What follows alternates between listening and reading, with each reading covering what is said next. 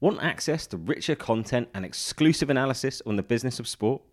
Sports Pro Plus is used by experts across the industry to make informed decisions, with two membership tiers offering access to original content, exclusive reports, and a suite of business intelligence tools. Become a member today at sportspromedia.com forward slash subscribe and use the code FCPOD10. That's FCPOD10 at checkout for a 10% discount. Football Co. Business Podcast. The most creative minds and innovative thinkers in football. Hello and welcome to the Football Co Business Podcast. I'm your host Alex Manby, and on this show I'm speaking to Pien Meulensteen, a sports presenter, reporter, and commentator working across Sky Sports, BBC, DAZN, CBS, and a whole number of other broadcasters. Recently, Pien became the first woman to commentate on a live Premier League game on Sky Sports and took home the One to Watch On Air award at this year's Sports Journalism Association Awards. As you might have guessed from her surname, or maybe you already knew, Pien is the daughter of Rene Meulensteen, who's had a long and successful career in football, most notably as first team coach under Sir Alex Ferguson at Man United during an incredibly successful period for the club. I'm looking forward to asking Pien about whether that context meant a career in football was always an inevitability for her, some of the highlights of her time as a broadcaster to date, and the challenges of being a woman in a male dominated industry. Pien, welcome to the show. Hello, thank you so much for having me. Pien, is it annoying that I mention your dad there? Do you find it frustrating when people bring up his career when talking to you about your own? Not at all. I mean, I actually really like it because I'm super proud of sort of everything that my dad's done and and he is a big reason of why I love football so much. And our whole family are, uh, you know, are football crazy. We love it. We love the sport. And that is a lot of it down to him. And yeah, I think he's done brilliantly well in his career so far. He still is doing, you know, great things at the moment with Australia's national team. So yeah, I, you know, uh, why, you know, why would I ever be annoyed at that? I think it's a, it's a really nice thing. What was it like growing up, having him, you know, moving around, moving clubs, obviously some stints longer than others? Was that a strange existence? It was actually because we grew up in Qatar. We lived in Doha for, I was there for four years. So from when I was a baby to four. So I don't actually remember much of it. But my parents were there for 12 years. So my mum, who I think is an absolute superhero for being able to do this, had three kids under the age of five, sort of traveling back and forth from the Netherlands to Qatar whilst my dad was working uh, in Qatar at the time. So it was uh, it was quite difficult for her. But then obviously he moved. Well, we moved to Manchester in in 2001. Dad got the job at Manchester United as a youth team coach. So he was a development coach there. Started working his way up through the ranks and. And we were pretty settled at Manchester United for, for quite a long time. I mean, he went all the way up to the reserves. He was a reserve team manager, and then he had the opportunity to go and be the manager at um, Brøndby in in Denmark. So we moved to Copenhagen when we were all sort of. This is when I was still at, at, primary school, so I think I was in my last year at primary school. It was more difficult for my older brother Joppa, who is a year older than me. He was just sort of getting into the high school stage. he was moving into year seven, and um, yeah, so we all moved to an international school, but we'd only stayed there for six months because dad then decided to go back to Manchester United because the first team coach job came up as a vacancy. So then we all moved back. So that was pretty difficult. I did not, I wasn't happy about that decision at all. I remember because I'd made so many great friends in Denmark and we went to an inter- international school. So I met so many people from all around the world. I had friends sort of all around. So it was it was a really cool experience for me. I started ice skating as well. So that was my little sport. So I was pretty gutted as a child that we had to leave and go back to England. And it was more difficult because when we were going back, we were going back halfway through a school year. So making friends is more difficult.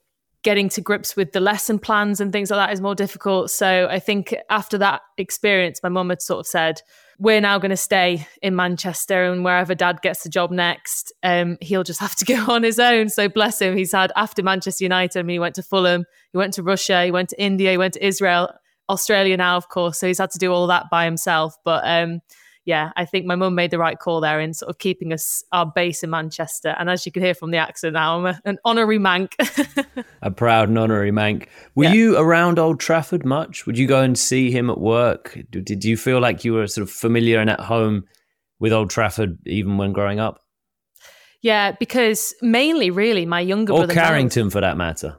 Yeah, that's exactly. So my younger brother Melle was playing football in the academies at Manchester United. So I remember my mum um, and I reluctantly had to go and watch Melle train sort of pretty much most weeknights that he was at Carrington. So I'd have to take my homework with me and I'd be sitting in the cafe and and obviously dad would have just finished his training or whatever so they would come up and you kind of you become that one big family and it was sort of a thing where a lot of the academy players even the reserve team players were sort of just milling around the area so you'd kind of get to know their families quite well and then of course the players were still there so um, you know, and then you start getting to know the receptionists, or you get to know the people that work behind the scenes, um, the people that work on the pitch, and everyone is just sort of one big family. So that was really nice. And then obviously when you go to Old Trafford and you see the people that you see uh, sort of every week on a weeknight, and they're there also at Old Trafford, it did definitely start feeling more like a family. There was a point though where when I was probably about 12, just about starting high school, and I was I was not into football because none of my friends really wanted to watch it. None of my friends were interested in it. And um, my mum said, Come on, we're going to Old Trafford. And this is when dad got his first team manager job. We're going to Old Trafford and, and you will enjoy it because, you know, it's something you'll never have experienced before 70,000 people. And I remember she took me there for the first time. And yeah, I think I caught the bug pretty much instantly. Did you play at all?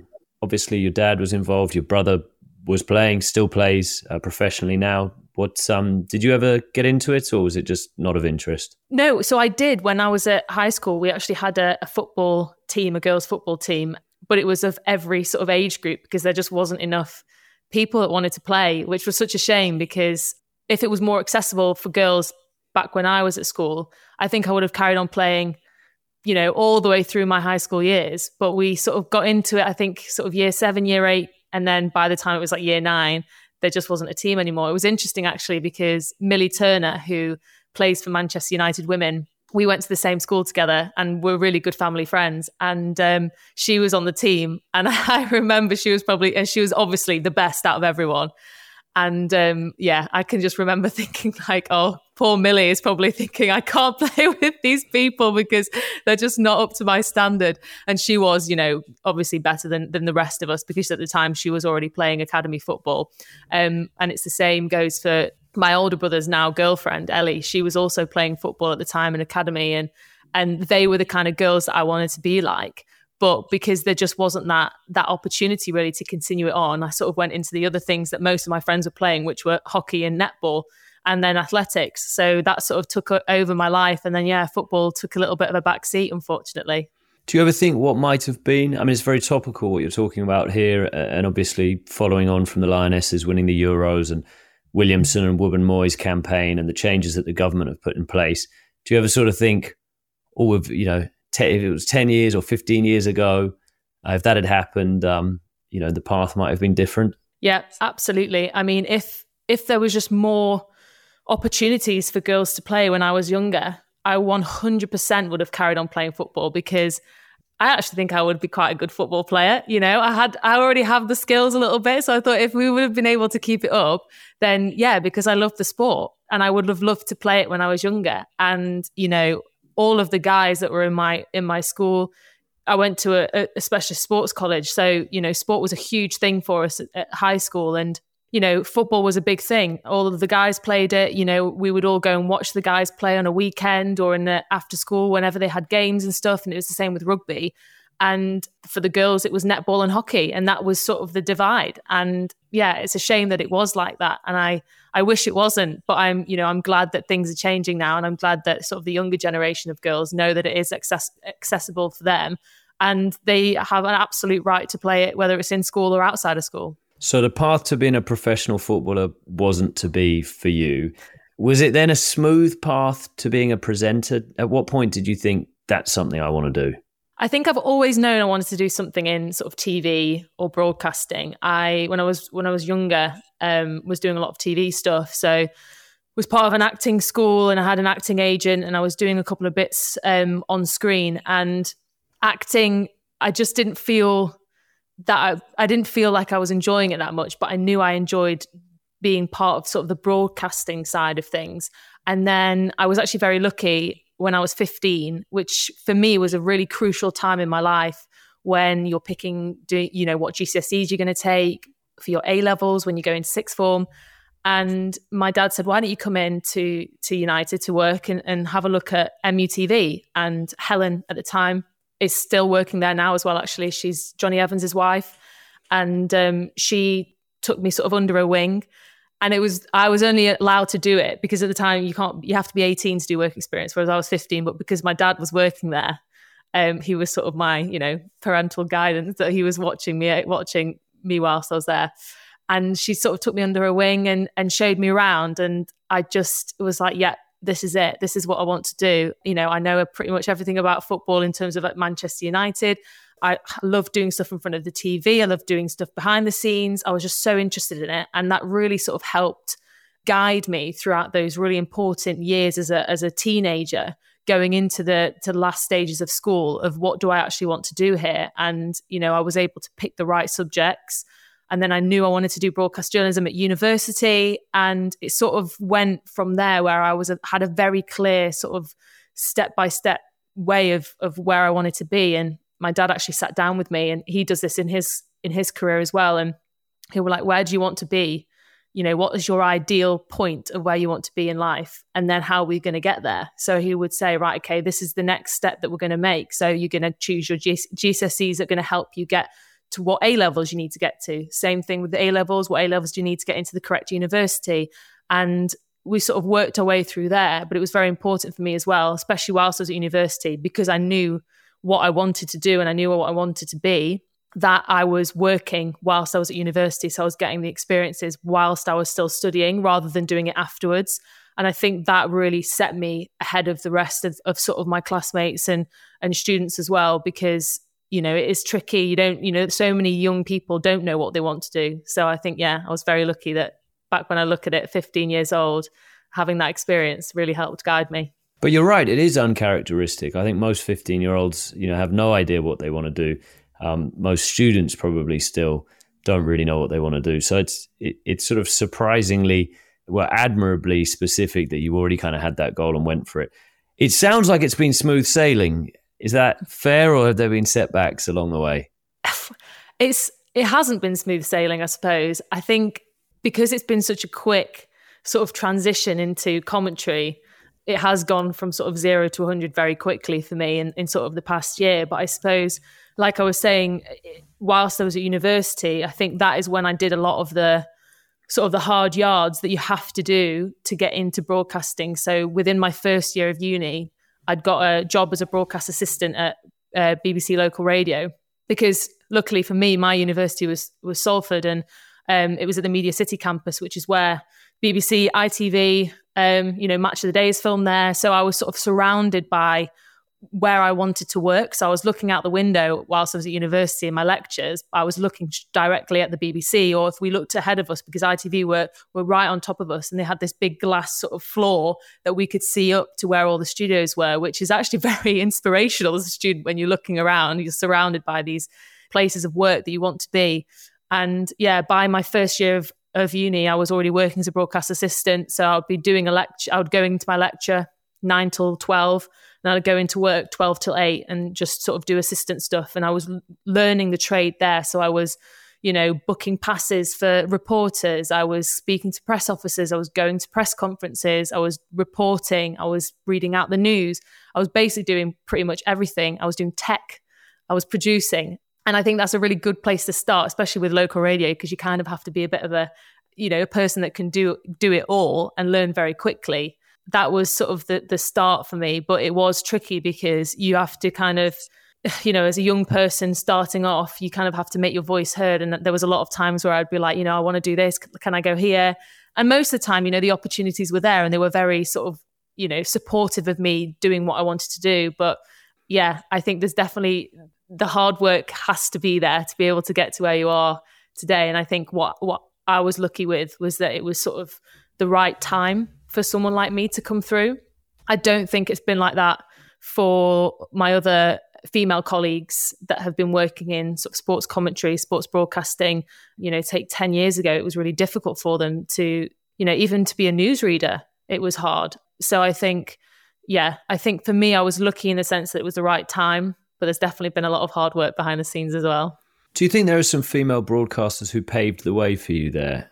It was notable when the Lionesses won the Euros. A lot of them came out and they said the England former footballers who have paved the way, you know, didn't have the privileges we had. They didn't have access to training facilities, St George's Park, professional contracts, etc., etc. A lot of them called out the likes of Alex Scott and Kelly Smith and so on. Did you feel like maybe some female broadcasters had to come before you in order to make it easier for you? Yeah, I think there's definitely been quite a few actually that have sort of knocked knocked down that door and allowed people like me to come through. The likes of Vicky Sparks, Robyn Cowen, Jackie Oatley, sort of to name a few in terms of of female commentators. It's been very lucky for me that I've had people like that to look up to and also be able to share my experiences with them because you know, they've been doing it now for 10, 15 years. And, you know, it wasn't easy for them when they were coming through. I remember Jackie being the first um, ever female voice on Match of the Day. And I don't think the audiences were ready for that. And, you know, you need someone to sort of take that first step and i think that was a huge thing for jackie to do. She's an outstanding broadcaster and i have so much respect for her and i i thank her that she was sort of the one to to take that first step and it needs to have someone like that. And then you have the likes of you know robyn who did the commentary for the bbc for the women's euros and she was outstanding she always has been. And vicky as well her radio and tv work on the bbc has been brilliant. So i think it was important that i had people like them to look up to and, and to show that this is possible, that there is an opportunity out there, not just for men, but also for women to work on men's football as well as women's football. And then you've got, you know, so many other broadcasters. Kelly Cates is one of them for me who is an outstanding broadcaster. The way that she she sort of handles herself on screen and also on the radio, I think she's brilliant. So I'm so glad that there are so many people. I mean, there's such a big list. I could name so many, and and how privileged are we that we do have that opportunity now to talk about all these female broadcasters that have been you know rightly so you know making making their voices heard in, in a male dominated industry there's a big list but there's only one person who was the first female to call a Premier League match live on Sky Sports, and that's you. You must be very proud of that. Yes. Do you know what? When when they first told me about it, I thought I can't think about this too much because already there's a, there's a huge amount of pressure doing a, a live game for Sky. I, I was doing, you know, for the past year this season, you do things called match choice games. So you are doing the commentary live, but they'll play it out at a later time because they're three o'clock kickoffs and they can't be shown in the UK. They are being shown around the rest of the world though. Um, whereas this is this was, you know, was, my main sort of thing was I need to make sure I do do the job well before even thinking about the fact that I was the first female. So yeah, I kind of sort of pushed that to the back of my mind, made sure I got I got got done with the game, and, and it sort of went as best as I possibly, you know, it could have gone considering the stage that I'm at in, in terms of my commentary career. And um, yeah, and then afterwards, it was it was kind of a big pinch me moment where I thought, "Phew, I didn't, you know, I didn't understand the sort of the weight of it until people were actually talking to me about it, going, "Well done, you were just the first first ever female." And yeah, hopefully that just is is one of those things where that's done now, and hopefully there's there's plenty more sort of other other women and girls that can come through and, and think now that they've heard someone on Sky Sports, not just the BBC. It's um, I think it was the right thing and at the right time as well. You talked about speaking with your dad, working out long term plans, putting goals in place, and working towards those goals. Do you feel like this was on track, this moment, commentating your first live Premier League game on Sky Sports? Did it come earlier than you expected? Did it come later? Um, no, it definitely came earlier. In all honesty, I really didn't expect to be a commentator when um, when I was going through it with my dad, and we were, you know, we were saying we want to do well. I want to do it, presenting, reporting. That was my that was my sort of aim in sports broadcasting, but I'd always, and my dad said this to me as well, you have to be so open to opportunities. I knew the area that I wanted to work in. I knew it had, I knew it want, I wanted to do football broadcasting, but what, what opportunities there were for me, I was very open to it. So whether that be producing, presenting, reporting, and I'd started off as a reporter and a presenter. And that is, you know, I was working for Premier League Productions as a reporter. I was doing some stuff with Manchester United for for their sort of TV programs as a presenter.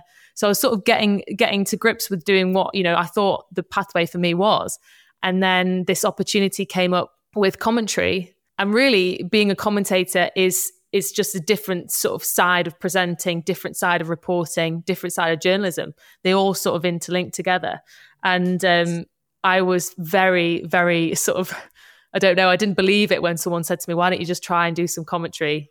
Because I'd done a bit of reporting at football games for local radio, but it's a completely different ball game when you're doing a full 90 minute commentaries. I remember listening to the radio commentators that I used to have to, you know, produce or, or when I was a broadcast assistant and I would I would think it was just an impossible task because I'm, you know, how do you talk for 90 minutes? How do you keep going? it's really tricky. So um, I was very, very scared of the opportunity when they sort of first said to me, I think you should try it. We like your voice.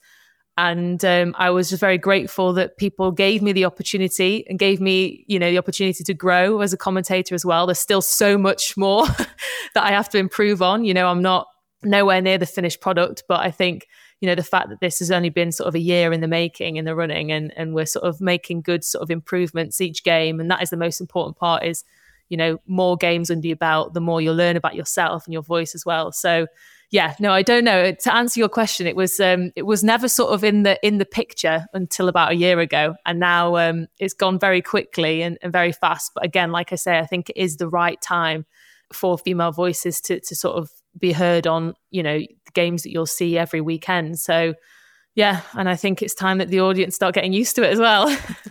Well you must be doing something right because you won this prestigious award one to watch uh, on air award at the sports journalism association awards. That must have felt pretty good. Yeah it was a very nice thing. I know the bbc had told me um, they'd put me forward for it after my work at the world cup my first World Cup at the during the winter. So they did mention that they were going to put forward my little commentaries and stuff. And I just didn't expect it because actually the the people that I was up against were brilliant and you know a lot of friends of mine that I've worked with for for quite a few years now. So yeah, like they say, and I was in esteemed company with them all. So I was very pleased that when they sort of told me, they did tell me a week before the event that I that I'd won it. So it kind of settled in or sunk in by the time I actually got to the awards, um, which is nice because they gave us the awards right at the start of the evening, so I was able to actually enjoy the night after I picked up my award. But yeah, it was. Um, it's nice to have that confirmation that you're doing the right thing, I suppose, because especially you know someone like me i am a bit of a perfectionist and you know you worry about things all the time and what someone else might not hear you'll always hear that didn't quite go so well and you are your, your biggest self-critic. So it was yeah it was a, it was a big confidence boost and it was a yeah a very nice sort of evening and very nice thing to accept. How's your increased public profile affected you? You must be getting recognized more often down the street. People come up and ask for selfies or autographs not quite. I mean, that very rarely happens. I suppose that's the that's the beauty of being a commentator is that you're you're heard, not seen so much.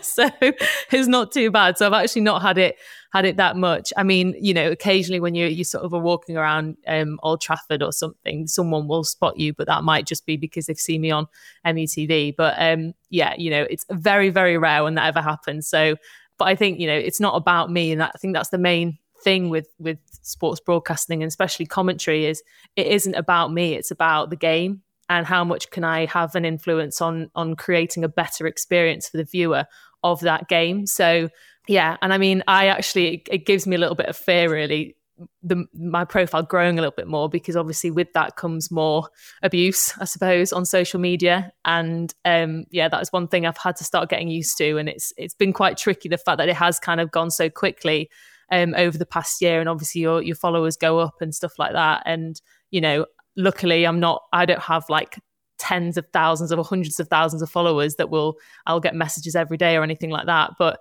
sometimes in a way it hurts more when you get one or two that sort of come directly to you. It's a bit of a yeah, a dagger into the heart. But yeah, I think those are the things you kind of have to get used to when you're in a in a you know in a job like this and if you're being broadcast to the public, I suppose you can't please everyone all the time. Have you experienced that? Because I feel like you've mentioned a couple of times um, since we've been talking audience reaction. You know, you said it in the context of Jackie Oatley, and I think anyone who remembers that remembers it was pretty poisonous at the time. Um, mm-hmm. Online social media can be a poisonous place. Have you experienced any of that?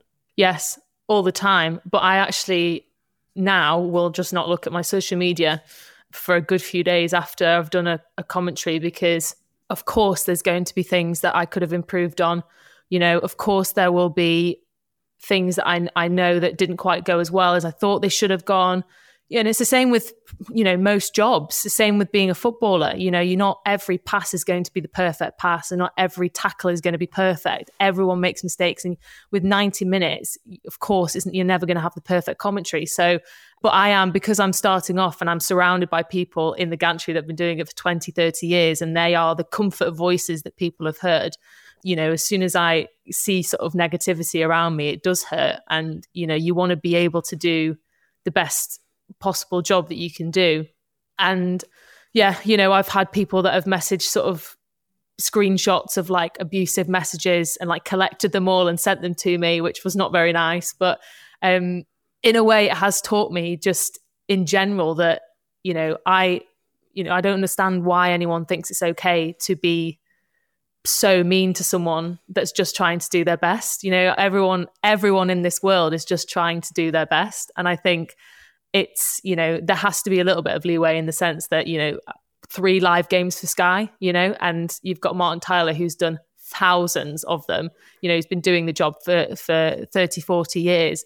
Obviously, that's like comparing a 5-year-old's handwriting to a 25-year-old's handwriting. They're not going to be anywhere near the same.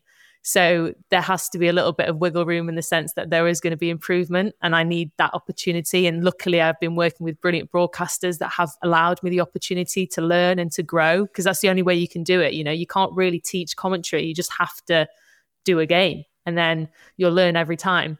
So I think that's important. And to, I've sort of had to learn to listen to the people that matter to me, you know, learn to listen to the producers, the directors, my family, people that actually, you know, whose opinions I can actually count on rather than sort of social media. And that is hard because, you know, you obviously want everyone to like you and you want everyone to to agree with what you're doing. And yeah, I suppose it's just one of those things that you kind of have to learn to grow a little bit of thicker skin, I suppose.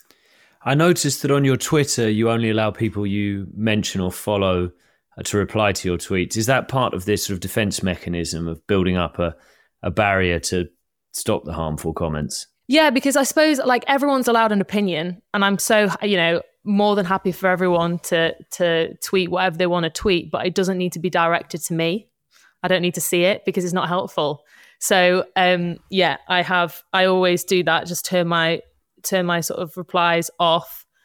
Um, just yeah, basically just to save myself, I suppose, which is which is a shame. And there are other people that can deal with that a lot better than I can. I just can't deal with it. And I don't really, Twitter is probably the least the least thing that I use. It's the one that I've got the most followers on, but it's the least app that I use because it can be a really ruthless place because people can just tweet their opinions so quickly without even thinking about other, you know, how people feel. And, you know, I look at football players and the amount of abuse that they get and the amount of horrible, nasty comments that they get. And I I just think everyone you know, before they tweet something, needs to have a good long look at themselves, you know, before they start abusing other people. Because why, mm. you know, ask yourself, why are you doing this? What are you getting? What are you getting out of this? And I understand people are angry. I understand people want, I don't know, you know, want a reaction from someone. But I think that's the best way for me is I save myself by not looking at it. If I don't, what I don't know won't hurt me. And that's the best way to go about it. And if there is really something, you know, if there's a nice tweet or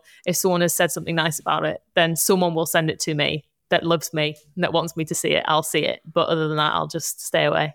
I think there's a consensus that all public figures on social media uh, are liable at some point to receive uh, online hate and abuse. But I think there's also an understanding that it is different if you are black, Asian, minority, ethnic, or female, and those the, that abuse can often become racist or misogynistic.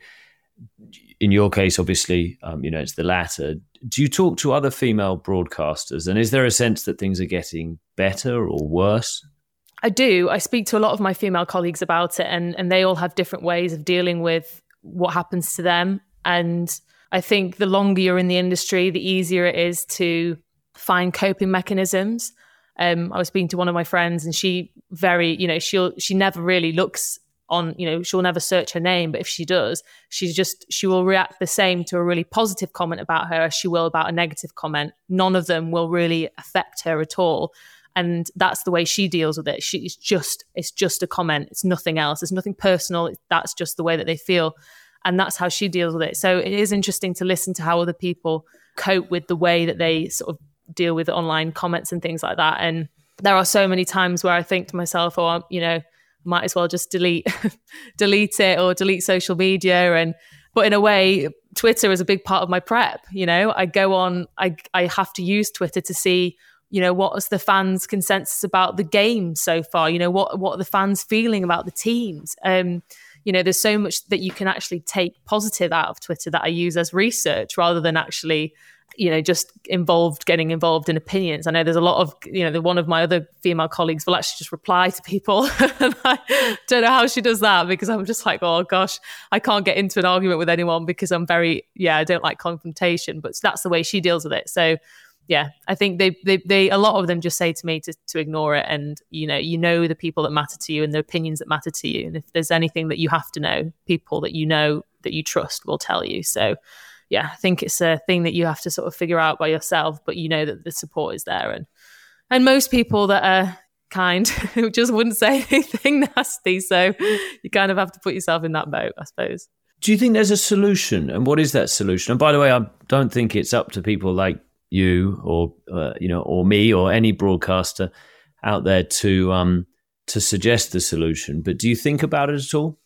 I do, and and you know I I think everyone has a right of opinion and, and I would never want to take that away from anyone and and it's to me it's it's totally fine if you want to be angry about someone but I think it's a difference when you're when you're targeting people and you're and they're getting it directly at them and and I think it's I think you know I don't know what the way it is to do it but I think people need to take a second to think before they tweet or before they write something. I think if you really think about, you know, most people that will tweet will just tweet in, in an anger or in a fit of rage or whatever if they're not happy with something, and and they're not actually thinking about the fact that there's real humans that are that are watching that or that are reading it.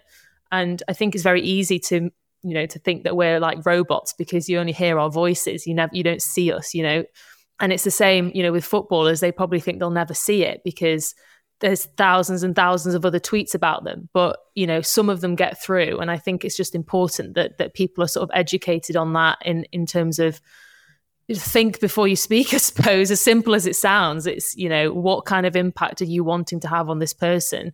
Because i think unless you've experienced it yourself i don't think people really understand the weight that words can have on people. And i think everyone everyone is going through something. And even though someone's life may may seem perfect on the outside or you know and that's the thing that social media can do. They can it can be a real filter for life that's not true. And i think yeah i think a lot of people just need to think before they speak. And if it's if that's the way that they want to deal with things then that's more on them than it is on anybody else. Pien, it's a fascinating conversation. I could talk about it for a, a long time but i don't want to get too deep and and you know and, and sort of um you know, even maybe give visibility to these trolls because that's what they want behind their screen of anonymity. So I want to end on a positive note. And, uh, and my final question to you is if you could choose any game, so we're looking forwards here, any fictional or, or possible match uh, to commentate on, which would it be? Ooh, that's a tricky one, really. But I think my sort of dream would be to do a World Cup final men's or women's. Obviously, we've got the Women's World Cup coming up uh, in the summer, which is really exciting. I think if if I had the opportunity to do it with one of my countries, be that England or the Netherlands, I can sort of split myself evenly between the two. That would be pretty pretty awesome to be able to do. You know, a World Cup would probably be up there with the absolute sort of best of the best. England or Netherlands, if they face off in the final in two and a half months' time, who are you picking? Do you know what? It's really it's really tricky that question because my heart is with the Netherlands because I've got Dutch passport. My whole family live there. It's funny, really, though, because whenever anyone asks me this question, I always say, "Well, I feel English when I'm in Holland or the Netherlands, and I feel Dutch when I'm here in England. And obviously, I live here. This is my home, England. But um, I think the fact that I've still got a Dutch passport, no English passport at all, um, sort of my heart stays with the Netherlands. And then, yeah, I've got to be. I've got to be different, haven't I? I've got to go with the Netherlands. And then if they go out, I'll go with England. well, we'll see what happens in a couple of months. And um, will you be working on it? You, will you be involved in, in the Women's World Cup?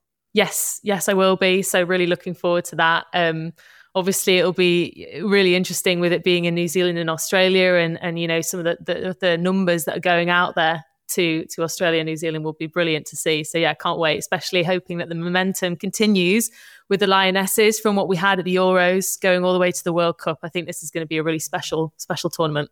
Brilliant. Well, Pien, best of luck with um, with Sky Sports. Best of luck with the World Cup. Best of luck with thank you. everything you do. And thanks very much for your time. No, thank you very much for having me. And thank you, listener, for tuning in. Please make sure you subscribe to this podcast to not miss any upcoming episodes. Until next time, all the best. The Footballco Business Podcast. The most creative minds and innovative thinkers in football.